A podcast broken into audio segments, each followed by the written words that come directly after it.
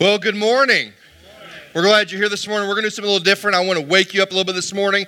So, we're talking about Thanksgiving. Uh, a while ago, they mentioned that. You know it's Thursday. How many of you, real quickly, just, just so we know who needs to be prayed for, are already planning to overeat on Thursday? Anybody? All right, great. All right, gluttony is a sin, by the way. Just gonna throw it out there. But all right, so I even hear people go, you know, I'm like, I'm like not eating very much this week, so Thursday, and then then you just are miserable. All right, and then then you can't Black Friday shop. It's a whole other sermon. All right, so here's what we're gonna do: turn around with somebody beside you. Cindy's gonna give us a little music, and I want you just to talk to a neighbor about something you're thankful for. Ready? Go. Do it right now. All right, all right, all right. I don't want to get you too distracted. All right, so. All right, we're going to take a couple answers from each section, so you're kind of on the clock here, all right? So I'll start over here. Tell me something somebody said they were thankful for. Somebody, just family, thankful for family. All right? Somebody over here, yeah. Your cat. Awesome, awesome. All right, good. Somebody else over here thankful for anything? No? Okay, great. So we go over here. Anybody thankful? What are you thankful for? What? Life group, yeah, our small groups. Man, I'm telling you, that is so important to be involved in. Anybody right here thankful? Health. What did somebody else say? Family. Okay, right over here. Just to be here. yeah. Sometimes that's really okay. All right. So you guys, you guys think, Hunter, you're thankful? I'm thankful I got to see you today, Hunter. All right. So, so here, here's the thing about it. One thing that I'm really thankful for is the journey we've been on, because I think sometimes we come to Scripture, we forget that all the Old Testament is pointing me a direction. It's pointing me to the birth and the arrival of the Savior of the world. And I am thankful that there is a thread throughout even the Old Testament of God's love and his plan to rescue all of humanity. So here's what we're going to do. We're going to take a moment we're going to pray before we jump into this. I want you to close your eyes and bow your heads. And I just want you to get before your Heavenly Father and thank Him for some things He's doing in your life. Even if you feel like I don't know how to pray, just, just say what's on your heart and thank Him for what He's doing in your heart. And then I'll pray for us.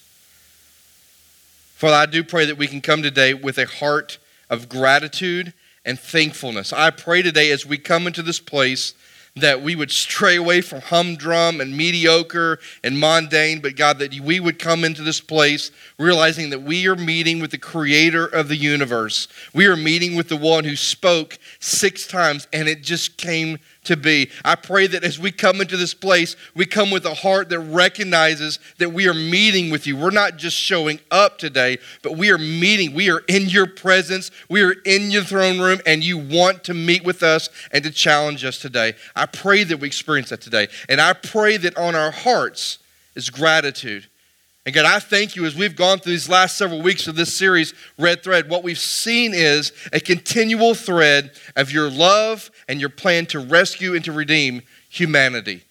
And God, I thank you for that because, God, if we all were honest today, the Bible tells us, your word tells us over and over again, we are wretched, we are pitiful, and we are lost.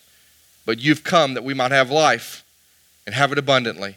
So, Lord, I love you and I thank you for that today. May you be with us as we get into your word. And it's in your precious son's name we pray. And everybody said, Amen.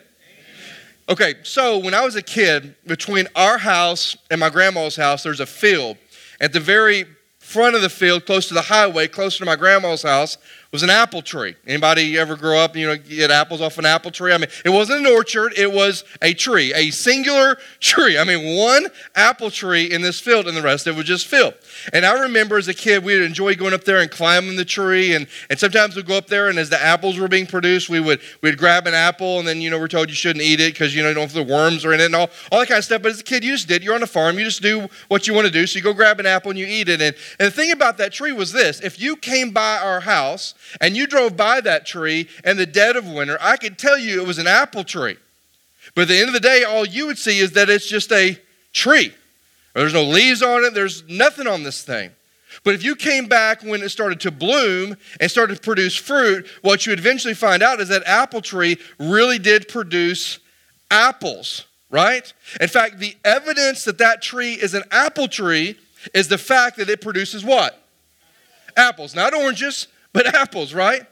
Now, here's the thing the same thing is true in our faith. In Matthew chapter 7, don't turn there, but in Matthew chapter 7 is probably one of the most powerful, painful, challenging, and convicting passages in all the Bible. Because Jesus does a whole lot in Matthew chapter 7. He says stuff like this Good trees produce good fruit. Bad trees produce, guess what? Bad fruit. Good trees don't produce bad fruit, and bad trees don't produce good fruit. And people will know you by your fruit. That's what Jesus said. In other words, if you claim to be a follower of Jesus Christ, people will know us by our fruit. So if our life there's no evidence that Christ is in us and our life produces no fruit, what Jesus would conclude at the end of Matthew 7 is this, then you've obviously never been rescued. If your life does not produce fruit of salvation, then there's maybe there's no salvation there. In fact, in Matthew 7, Jesus has this guy, he says, Some of you are going to come up to me and say, Lord, Lord, did I do all this awesome stuff in your name? And Jesus is going to say, Depart from me, for I never knew you.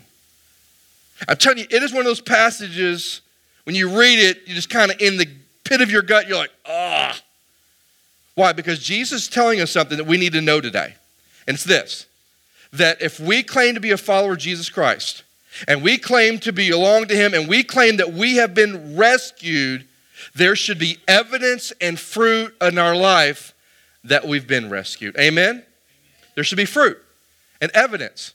Now, up to this point in the series, here's what we've done. We've talked about this thread of God's rescue. We've seen pictures of Abraham and Isaac and about to slaughter his son, and yet a substitute ram was there, and how that's a beautiful picture of what God did with his son Jesus sending him and he as our substitute. We've talked about that. We've even talked about our role in rescue. That ultimately we have one role in God's rescue for humanity in us, and that is repentance, right? We saw that with David. And last week we talked about how rescue is simple. The prophet Elisha told this guy with leprosy, Naaman, he said, just go dip in the Jordan seven times. And, and Naaman thought that was crazy and too easy and it made no sense. And, and you know, you think about it, I mean, what does it take for us to have eternal life? Well, it's simple. We are saved by grace through what? Faith put our faith in Jesus. Well, Doug, it's just not that simple. I, I, am with you. I think it's probably not, but at the end of the day, that's not what God says. God says it is that simple that if we believe in Him, anyone who calls on the name of the Lord shall be saved. Bible says it, not Doug, the Bible says it. It's simple. So we've seen all these different facets, even the simplicity of salvation and rescue. So here's what I want to do this morning something a little bit different. Today, I want us to look at what are some evidences what are some fruit that we truly have been rescued? What are some fruit and what are some evidences that we should see in our lives that, is a, that it bears witness that we have been saved, that we have been rescued, and that we have been redeemed? What are those evidences? Now, here's why today is so important for us. Because everybody in this room, if you're a believer, there's probably been a moment in your life where you wrestled with doubt. You know, I mean, I've been like Paul. You know, sometimes Paul's like, why do I do the very things that I hate? And there's been times in my life where I would, I would do something or, you know, there'd be sin in my life. And I'm like, okay, if, if I was really a believer, would, would, this, would this be there? And, and all the time I think as believers, we're looking for evidences in our own lives that, yes, my life is different because Christ is in me. So today we're going to look at a guy by the name of Daniel in the Old Testament. And we already know the story of Daniel. We're going to look at two passages in chapter 1 and chapter 6. So go ahead and turn your Bibles there. And we already know that there's a story in Daniel 6 where Daniel's in the lion's den and God rescues him. Yes, yes, yes, you already know that story. But here's what I want you to notice with me today it's obvious based on Daniel's actions and his decisions that Daniel not only physically had been rescued, but Daniel spiritually had been rescued. He was a believer and a follower of God. And there are five evidences we see in Daniel's life that I think we need to see in our lives. So if you're with me, Daniel chapter 1, I want to begin reading in verse 8 and 10 to see this first evidence. Here it is. But Daniel resolved that he would not defile himself with the king's food or with the wine that he drank. Therefore he asked the chief of the eunuchs to allow him to defile not to defile himself. And God gave Daniel favor and compassion in the sight of the chief eunuchs. And the chief of the eunuchs, or the guards, said to Daniel, I fear the Lord the king, who assigned your food and your drink, for, uh, for why should you, he see that you were worse condition than the youths who are of your own age? So you would be in danger of my head with the king. In other words, I, I, Daniel, there's a problem here. I, I, got you, Daniel. I'm with you, Daniel. But if you don't eat the king's food and you and you and other people do, and and they look great and you look terrible, it's my head, not yours, Daniel. That's really what he's saying. Now, the one thing I want you to notice with me that we see about this, this evidence in Daniel's life, this, this first point is this, is that Daniel had this determination to not compromise. Now, let me give you a little background. Some of you already know the background.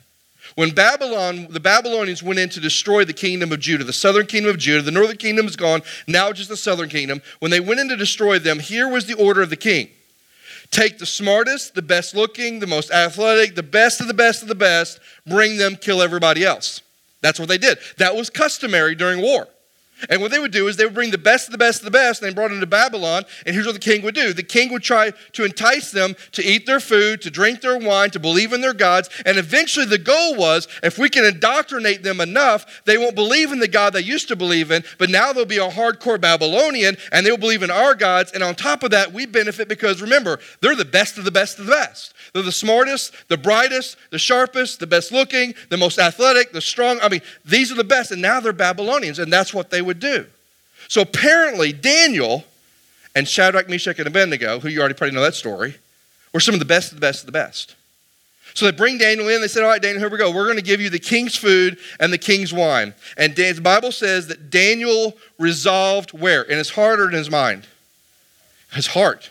Some translations I read a while ago said he purposed in his heart. Daniel resolved, he purposed in his heart to not defile himself. He purposed in his heart, he was determined to not compromise. Now, here's what I mean Daniel knew that if he ate the food, and if he drank the wine of the Babylonians, he would have defiled himself, meaning he would have made himself dirty and unclean before the Lord. Now, here's why that is true. Because Daniel knew that the food that he was offered, which was, I'm sure, listen, you just left captivity. You were just bombarded, like in war, and you got beat. And now you're dragged all the way to Babylon, and they set you down and they offer you a king's meal. Who's taking that meal, right? Because you had ramen noodles for the last 40 days, probably, right? And so now I've got a meal in front of me, like a Thanksgiving kind of feast. I mean, who's not going to take that? Daniel. Because Daniel knew the meat and the food offered to him had already been offered and, and used as a port of worship to a pagan god. And Daniel knew that the wine that they brought to him had already been taken according to Babylonian culture, and they blessed it to their foreign god. And then they would bring to Daniel. So Daniel knew that if I eat this meat and I drink this wine, literally what I'm telling these Babylonians that somehow I'm giving credibility to their false gods. And somehow I'm giving them this notion that somehow I can kind of go, well, I have a God, you have a God, and they're all kind of equal and the same. Daniel understood that if he took this, he would be dishonoring the Lord. Daniel understood that the indoctrination process the Babylonians was to entice you, to overwhelm you, and then they have you. See, Daniel understood something. If he ate that food, if he drank that wine, he was letting all of Babylon know hey, I'm okay with your God. And eventually they might even start sending rumors and messages that Daniel now worships the God of the Babylonians. Daniel knew if he did it, it would be dishonoring the Lord. And Daniel's first commitment, guess where? Was to the Lord, right? And Daniel had in himself this determination not to compromise. He purposed in his heart. He made a decision. He drew a line in the sand and said, I will not. Now, question what about us? Do we have that kind of conviction? Do we? See, here's what I believe I believe every day we are bombarded with opportunities to compromise, right? Every day in the workplace, you're bombarded with opportunities to cheat. You're probably bombarded with opportunities to let unwholesome talk come out of your mouth. You're bombarded with opportunities to gossip. You're bombarded with opportunities for lust, for greed, for anger. I mean, we are bombarded with opportunities to compromise our faith and our convictions that we should live like a follower of Jesus. Aren't we? Aren't you every day bombarded with those kind of opportunities? Yeah, you are. Here's the thing when those opportunities arise, do we see them for what they're worth? Do we understand when opportunities to compromise come that we understand what's at stake if we give in? Do we understand if we give in to compromise, it hurts our relationship with Christ? Do we understand when we give in to compromise, it is dishonoring to the Lord? Do we see those situations and those opportunities when compromise comes for what they're worth, or do we just go with our gut? Just go with the emotion of the moment and do what we want to do. Don't raise your hand. But don't you kind of already know the answer most of the time to which one we do? See, here's the thing. If the Holy Spirit is in you, if you're a believer, the Bible says that you have the indwelling of the Holy Spirit. It means He lives inside of you. If the Holy Spirit really is inside of you, if you've been saved and rescued and the Holy Spirit is really inside of you, He will always push us and lead us to obey God's word, not compromise our convictions. Always. He will always lead us down that path. And I know what some of you are thinking, but Doug, I, you're right. I hear you. But sometimes I blow it. Anybody in the room not blown it? Right? I don't think Jesus is present physically today, right? I don't think he's physically here today. So, what happens when I blow it? Because we all have moments of compromise. We all have moments where we give in and do things we shouldn't do. Well, here's the thing we talked about a couple weeks ago. We still have our responsibility in our role that is repentance. God, I blew it here. God, I said some things I shouldn't have said. God, I thought some things I shouldn't have thought. God, I did some things I shouldn't have done. And God, I repent of that and I and ask you to clean me up. See, here's what happens when the Holy Spirit is inside of you, He will convict you of those moments when we compromise, and He'll lead us to repent and to turn from those things. Now, here's a really tough thing I want you to hear. Some of you might even say this Well, Doug, I claim to be a follower of Jesus. I know I've compromised, and I feel no conviction. I feel no remorse. I'd probably do it again. Then here's what I would say to you with a lot of love in my heart, based on Matthew chapter 7, the words of Jesus. Then you've never had a relationship with Jesus. Because the Holy Spirit is in you, you will feel conviction. If the Holy Spirit is in you, He will lead you to that point and convict you of what you've done. See, evidence that we belong to Christ is this undercurrent determination to not compromise. Let me give you another evidence we see in uh, his life. Look with me in, in chapter 1. Let's go to verse 11. It says this in verse 11 Then these men came by agreement and found Daniel making petition and plea for his God. Then they came, oh, I'm sorry, I'm in the wrong chapter. Let's go back to chapter 1 here, verse 11. Here we go. Yeah, that would have been bad there. Oh, here we go. Then Daniel, I'm getting there in a minute, but not yet. Then Daniel said to the steward, whom the chief of the eunuchs had assigned over Daniel, Hananiah, Mishael, and Azariah, that's Shadrach, Meshach, and Abednego, test your servants for 10 days. Give us vegetables to eat and water to drink. Then let our appearance and our appearances of the youth who eat the king's food be observed by you. And deal with your servants according to what you see. So he listened to them in this manner and tested them for 10 days. At the end of the 10 days, it was seen that they were better in appearance and fatter, love that, because I kind of fit that category, and fatter in flesh than all the youth who ate the king's food. So the steward took away their food and wine and their drink, and he gave them vegetables. Now, listen, here's something we see in Daniel. Yes, we see this determination not to compromise, but we also see this unbelievable, extreme confidence in God. Guess what he does? He says, hey, listen, just test us for 10 days. Give us a 10 day window. Let us just have vegetables and water. And if we look puny when you come back, man, we'll go for the king's food at that point. But it says when they did that for 10 days, then when the guy came back, he found out that Daniel, Hananiah, Azariah, and Mishael, they all basically looked better and fatter and, and better off than the ones who had eaten the king's food. Now, what would lead Daniel to do that? What would lead Daniel to go, hey, just give us 10 days? Was it confidence that he could chug a lot of vegetables down? No. It was his extreme confidence, listen to me, in God. He knew that if he did not compromise his faith, Daniel had confidence that God was going to take care of him and be with him and provide for him. In fact, you know what happened? God did. We're not going to read it, but later, because of Daniel's loyalty and faithfulness and obedience, God actually gave him the ability to understand dreams and visions, which would be a big part of the rest of the book of Daniel. Right? But here's what I love about Daniel. And I want you to notice this because we live in a world where Christians sometimes we get on the wrong soapbox, and I want you to hear me this morning.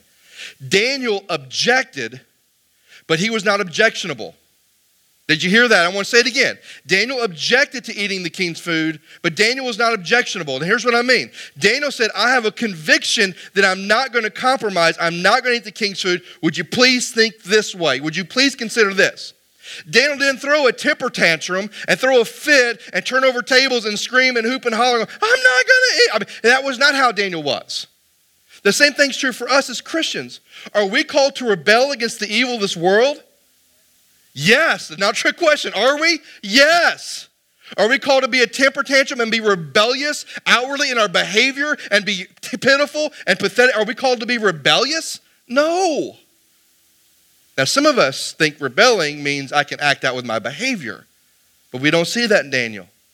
Daniel was objected, he objected to what happened. Why? Because he had this extreme confidence in God that God was going to do something, that God was going to step in, and that God was going to take care of him. Please answer this in your own heart. Do you have that kind of confidence? Do you have the kind of confidence that will say that I'm going to stand up for my faith? I'm going to stand up for my convictions that are based off of God's word, and I'm going to stand up because I'm confident that God is going to take care of me, that God is going to be with me, and that God is going to provide for me. Are you, do you have that kind of confidence? Here's a good test. If you have it, you probably see some of those moments in your life. If you don't have it, you won't see those moments in your life.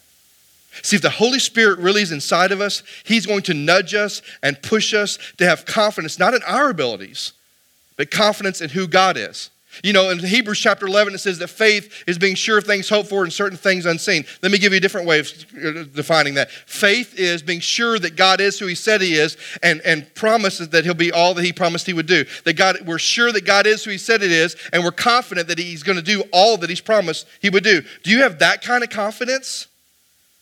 See, evidence that Christ is in us, evidence that we've been saved, is yes, this desire to, to, to obey, not to compromise, but also a confidence in God. Not our own abilities, but God. Let me give you a third characteristic. Let's go to chapter 6, if you would.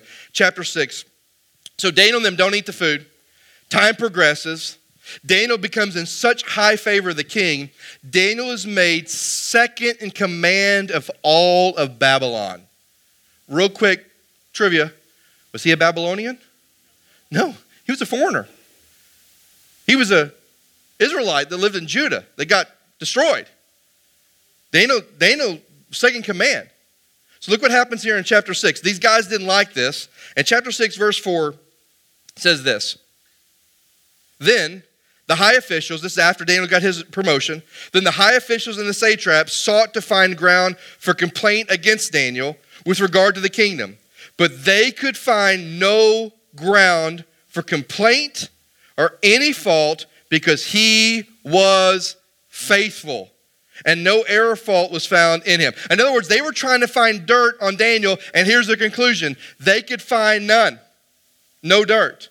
I mean, Daniel, and this is kind of that third, that third evidence, Daniel had a testimony of character and integrity. Daniel had a testimony that when people saw him, what they saw was a person of character and a person of integrity. Now, here's a funny thing is when you try to find dirt, do you go to the public life or to the private life? Not a trick question. Which one? Private. Because public, man, we can all put on a good show, can't we? Public, man, we can put on that smile, we can say the right words, we can do the right stuff, but pu- privately is a whole different category.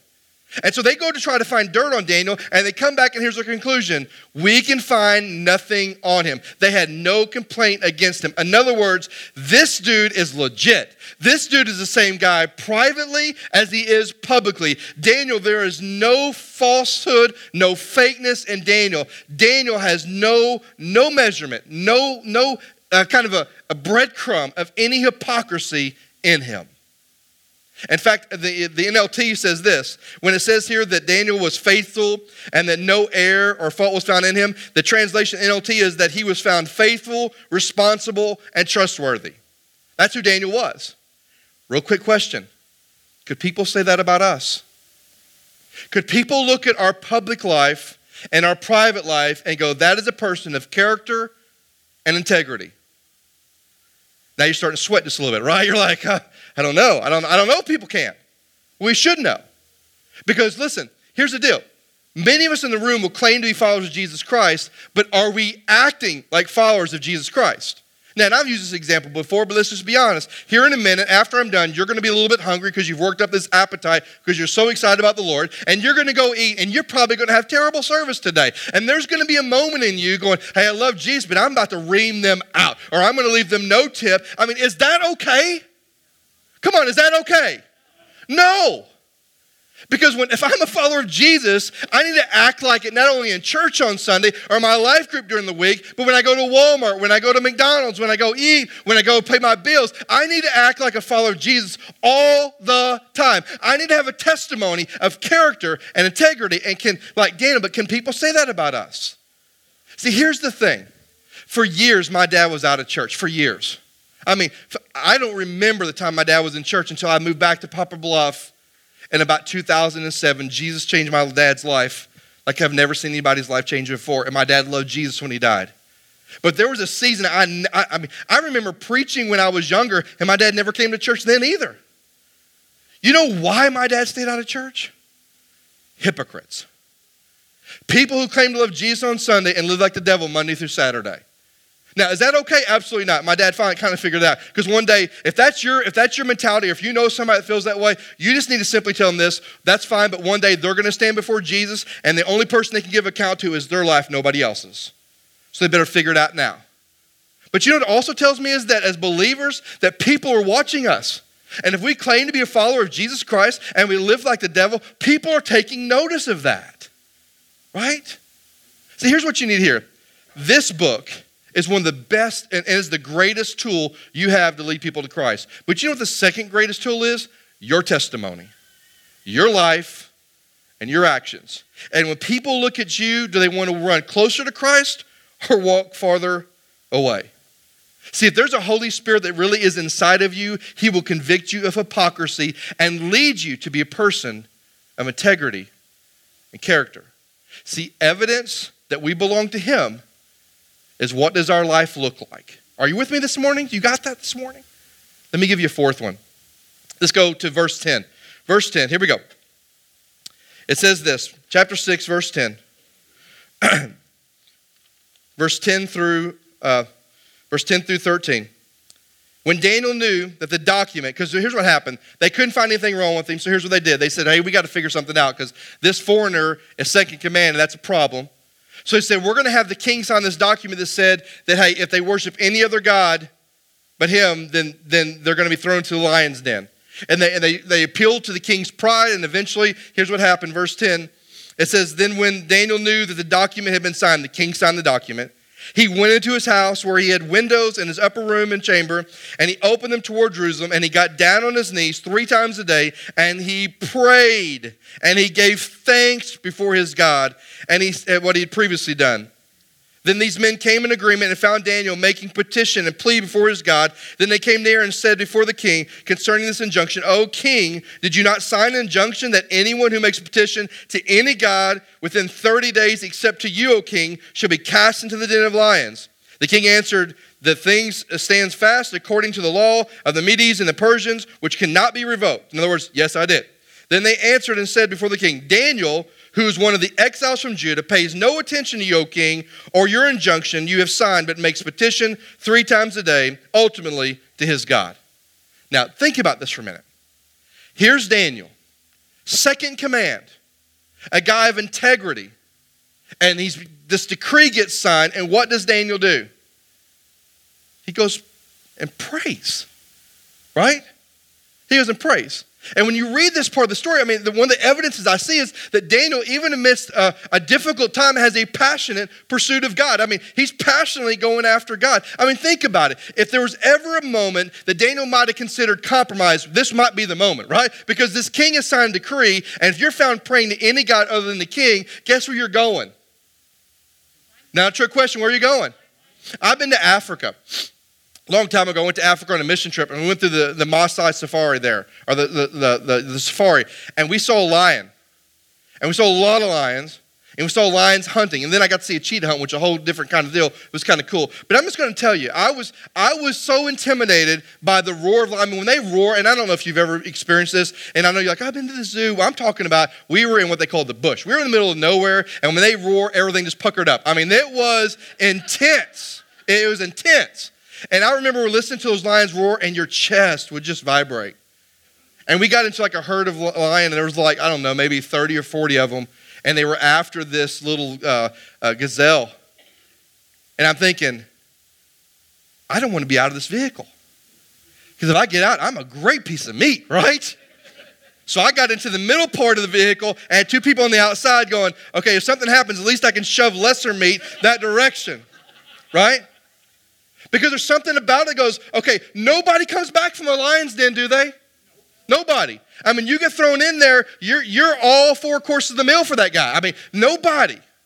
And so Daniel is in danger of his life being taken from him. And guess what he does? I mean, this is a guy that if he ever a moment to compromise, it would be now, but he doesn't do it. If there's ever a moment for your confidence in God to waver, it'd be now, but it doesn't. If there's ever a moment that you might decide privately do something a little different because you know you're kind of you're concerned, you would, but he doesn't. Instead, Daniel passionately pursues God. He gets on his knees and he prays. And he prays. Now, why would Daniel pray? You think it was a prayer of, oh Lord? I think Daniel just prayed and sought God's direction. Said, Lord, I'm going to be faithful to you. In fact, did you notice there it says that he opened the windows? Did you notice that? Now, some, some people would say, well, yeah, he was just being arrogant. No, no, no. I think he was letting people know I'm not ashamed of what I'm doing. I have a God that I love and I serve, and I am simply not ashamed of him. I'm going to continue to passionately pursue him. And here's the question I have for us What about us? When life throws us curveballs, when things get difficult, do we find ourselves running hard to pray and seek God's direction? Do we find ourselves desperately pursuing Him? Do we find ourselves running to God or running away from God? See, I believe this that no matter what circumstance comes in your life, if the Holy Spirit is in you, He is always going to lead you to a deeper relationship with Jesus. Always. In Matthew chapter 5, Jesus says, Blessed are those who hunger and thirst for righteousness. You know what? I believe if you're a follower of Jesus and the Holy Spirit's in you, there's something in you that's craving more of the Lord, more of His, you're thirsting and you're hungering for Him. You say, well, Doug, well, I'm not living for him. I'm not talking about that. You know, if you're not living for him uh, and you're still a believer, I'm telling you I think there's something in you that you know that there's something kind of missing. You know that there's that hunger and thirst, and you're just not satisfying. You're trying to satisfy with the world instead of trying to satisfy with your relationship with Christ, but they're still there. And one of the evidences that we truly belong to him is that we passionately pursue God. Can you say that about you? That you're passionate in your pursuit of God? Can you? One last evidence I want to give you. It's found in verse 16 through 23. It says this Then the king commanded Daniel to be brought and cast into the den of lions. And the king declared to Daniel, May your God, whom you serve continually. Do you notice that? Look, I love words continually. What do you think that means? Nonstop. Why would the king say that? Why would he say that? Because since the time Daniel has shown up in Babylon, Daniel has continued to serve his God. Nothing has caused him to compromise. Nothing has caused him to waver in his confidence of God. Nothing's impacted his testimony. He is still passionately pursuing his God. And that king is going, something's different about Daniel. And may the God you're faithful to, may the God you're loyal to, may the God you have confidence in, Daniel, may he protect you and deliver you. And a stone was brought and laid on the mouth of the den We've heard that before, haven't we? And the king sealed it with his own signet and the signet of his lords, and nothing might be changed concerning Daniel. The king went to his palace and spent the night fasting. No diversions were brought to him, and sleep fled from him. Then at daybreak, the king arose and went in haste to the lion's den. As he came near to the den where Daniel was, he cried out in a tone of anguish. The king declared, Daniel, servant of the living God, has your God, whom you serve continually, there it is again, been able to deliver you from the lions. And it probably was about that quiet. And look what happens. Then Daniel said to the king, O king, live forever. My God sent his angels and shut the mouth of the lions, and they have not harmed me because I was found blameless before him and before you. O king, I have done no harm. The king was exceedingly glad and commanded Daniel to be taken out of the den. So Daniel was taken up out of the den, and no kind of harm was found on him because he had trusted in his God. He had trusted in his God. Here's the fifth evidence a desire to trust God. Daniel trusted God, didn't he? Now, this is where, if there's ever a moment I want you to take a little bit of notes and write a little bit down, it's right here because trust is faith in action. Trust is confidence in action. Here's what I mean Daniel had confidence and Daniel had faith that God was in control, right? But Daniel also lived and acted like God was in control. His faith was put to action, and that's how we know we trust God. For example, I, I, I have confidence and I have faith that that stool can hold me. Right? I have all the confidence in the world and all the faith in the world that that stool can hold me. But here's where trust comes in. I sat down. Right? So now my confidence and my faith has shown up in my action. And see, Daniel had confidence and he had faith in God, but it shows up in action because he trusted the Lord. And so here's my question for you today Do you really trust God?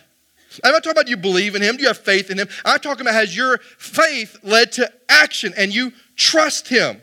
For example, do you trust that God is working all things together for the good? Do you trust that He's fighting for you? Do you trust that He loves you and cares for you? Do you trust that if you're a follower of Jesus, that He has forgiven you? Do you trust that truth? I'm not asking you believe it. I'm not asking you have faith in it. I'm asking you have confidence in it. I'm asking you, are you living like it? I'm living knowing that God is working all things together for the good. I'm living like God has forgiven me. I'm living like I am loved by God. Do you have trust and really trust God? Because the Holy Spirit will always lead us to live out our faith and action with our trust. Right? And an evidence that Christ is in us is our trust for God. Now, I know that we go through these evidences and you're thinking, okay, I, fit in some of those categories and some of those, I'm not sure I do, but here's what I want you to kind of grab a hold of. If the Holy Spirit, if you claim to be a Christian and the Holy Spirit is inside of you, please listen to this. He will always lead you down a path of obedience, not compromise. He will always lead you down a path of greater confidence in God, not greater confidence in your own abilities. He will always lead you down a path of a testimony that glorifies God and doesn't make much of myself. He will always lead us down a path of passionately pursuing a deeper relationship with the Lord, not relationship with the world. And He will always lead us down a path of putting our faith into action and trusting God, not trusting our circumstances. So here's my question for us today Is there evidence in your life that you've been rescued? Is there evidence in your life that you truly are a child of God. And some of you, let's be honest, some of you in the room today are going to simply just say this there's not. I don't. I don't. I don't. What do I do, Doug? It's, it's simple. You surrender your life to Christ. You don't have to clean your life up, but what you do have to do is say, you know what, Lord, I know that I need you. I ask you to forgive me my sins and come into my life to be my Lord and my Savior. And you surrender your life to Him. And when you do that, He will rescue you. And your eternity forever will be changed. And if you need to make that decision today, please do that. Let me know as you leave today. Grab bread at the hub out there, but don't leave here today if you need to make that decision without making it. But many of you are believers in the room today. And you're okay, Doug, I see evidence in my life. I just wish I saw all five of those evidences in my life, right? I mean, I see some of those, but I wish I either saw all those in my life or I wish I saw more of those. Hey, listen, I think that's where we need to be as believers. Look, I look at these and do I see those evidences in my life? Some days, sometimes not so much.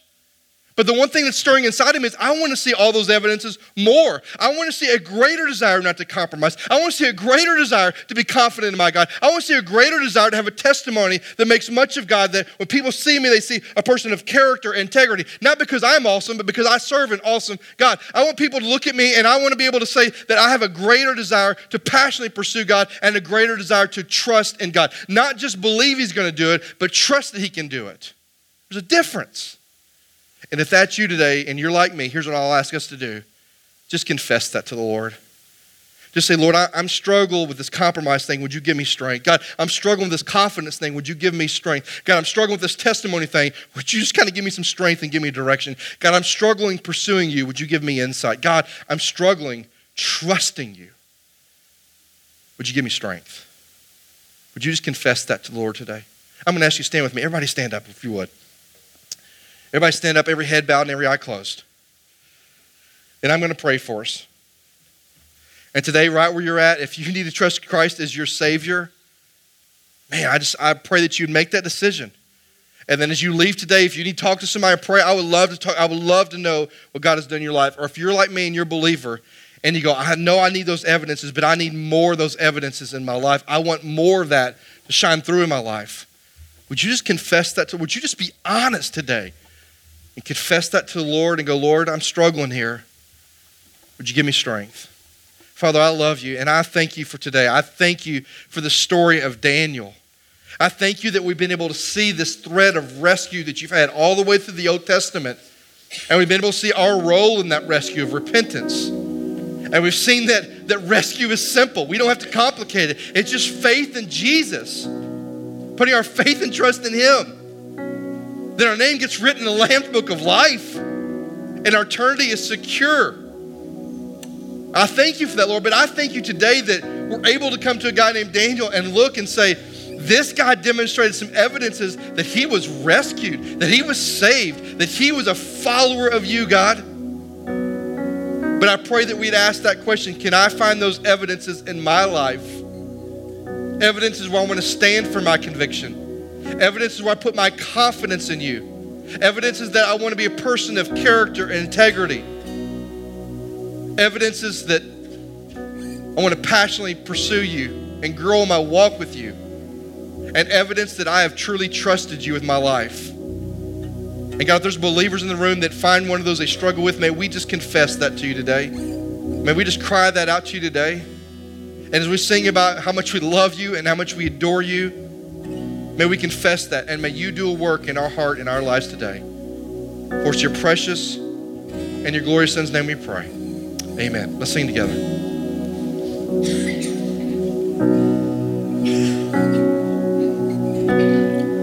Jesus, we love